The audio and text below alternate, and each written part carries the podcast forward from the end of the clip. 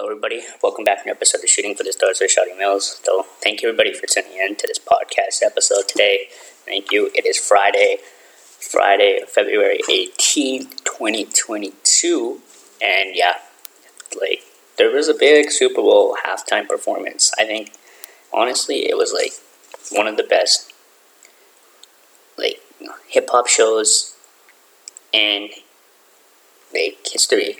Like, just the per- overall performance, like what was happening with that particular show, you can kind of see like how everything is set the bar from like 2000s like early hip hop. It, it's so resounding how that did have like such a resounding impact on people and how that how that's having a resounding impact on people it's really changing and causing a movement to occur like oh my so like what do you think? Like, there's Eminem, Kendrick Lamar. Kendrick Lamar, arguably one of the one of the greatest hip hop artists in our modern era. And then we have 50 Cent, like one of the hip hop artists from the early 2000s. You had Dr. Dre, Snoop Dogg, like all the hip hop.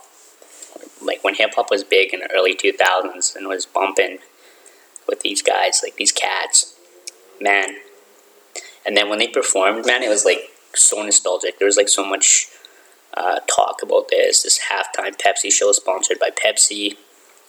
And I think honestly, when I saw like them coming in with uh, Snoop Dogg, Dr. Dre coming in to kick off the halftime show with Dr. Dre like opening up, I think it was pretty dope how Dre just came in and he was doing his live production set on on the on center stage, and I think that's that was really cool. I found, and I think just the overall choreography of like the whole, the whole like show choreography and everything was done so well.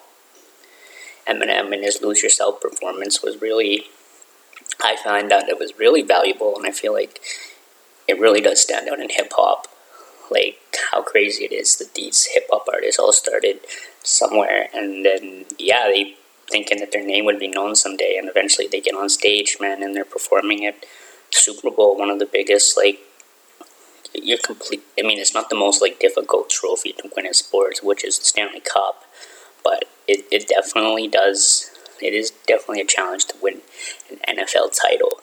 Like, look at Tom Brady. Tom Brady won like multiple Super Bowls, and then he finally like finished off this year finished off, decided to retire after he just played a year with the Buccaneers. After like being with the Patriots for a while and won a few championships with them. And him and Rob were like, man, they were they were a good combination going in, winning some winning some uh, Super Bowls together. And yeah, man, like honestly, what a what a performance by all these hip hop artists. I find it was just a real indication of where hip hop has evolved from. I think that's really important when it comes to uh, like understanding hip hop. But yeah, with that in mind, this episode is brought to you by Buzzsprout. Buzzsprout.com will offer you all the services that you need to get your podcasting journey started today. So go to buzzsprout.com and don't forget to go and subscribe. It will provide you everything that you need. Also, this episode is brought to you by Shotty Mills. Shotty Mills is a rapper, author, blogger, vlogger, you name it. And with that in mind, everybody. Okay, so let's let's backpedal a little bit here. I wanted to backpedal, talk about, discuss about it a little bit more. The Super Bowl. So going into the previous years, there was some other performances that did occur, and this one, man, was particularly focused on hip hop as a whole, and I think hip hop as a whole has like understood like where hip hop was originated from, like Eminem into his early 2000 relapse album, Dr. Dre, early with the Chronic, Snoop Dogg, and yeah, Kendrick Lamar was just one of the newer artists there. But he's he's he's he's up there with those cats, man. He's up there. He's he's like competing. He's not necessarily competing with them. He's just like Eminem knows who he is. He knows Kendrick Lamar. He's like I remember like okay, so Kendrick Kendrick Lamar had to like actually go into M Studio, and then he told these other artists to like stay out of the studio because he wanted to see if Kendrick. He didn't believe that Kendrick wrote his bars, and then he he like took Kendrick in the studio, just him, wrote a verse, and yeah, he he like surprised Eminem. He blew it out of proportion. Like he honestly like surprised. He surprised everybody. He surprised Eminem like going into that. Even like Eminem like going into like when he first got signed by Dre back in the day. He was like in a studio with Dre. I remember just reading, watching a documentary about this, and he was like going to the studio, and Dre was saying that he would like play. He was just playing a beat, and all of a sudden Eminem's like saying, "My name is, my name is who?" He just he starts make he starts making a hook right then and there, like right in that present moment. It was that was like so dope.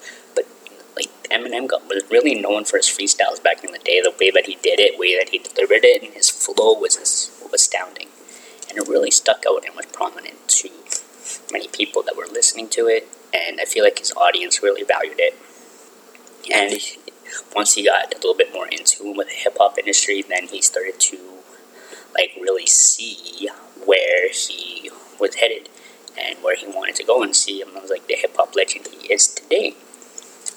But yeah, with that in mind, I just wanted to discuss what the hip hop halftime show with the Super Bowl. Thank you, buddy, for tuning in to this podcast episode today. I appreciate everybody taking the time to listen. So, in the meantime, everybody keep shooting for the stars and realize your potential. Peace.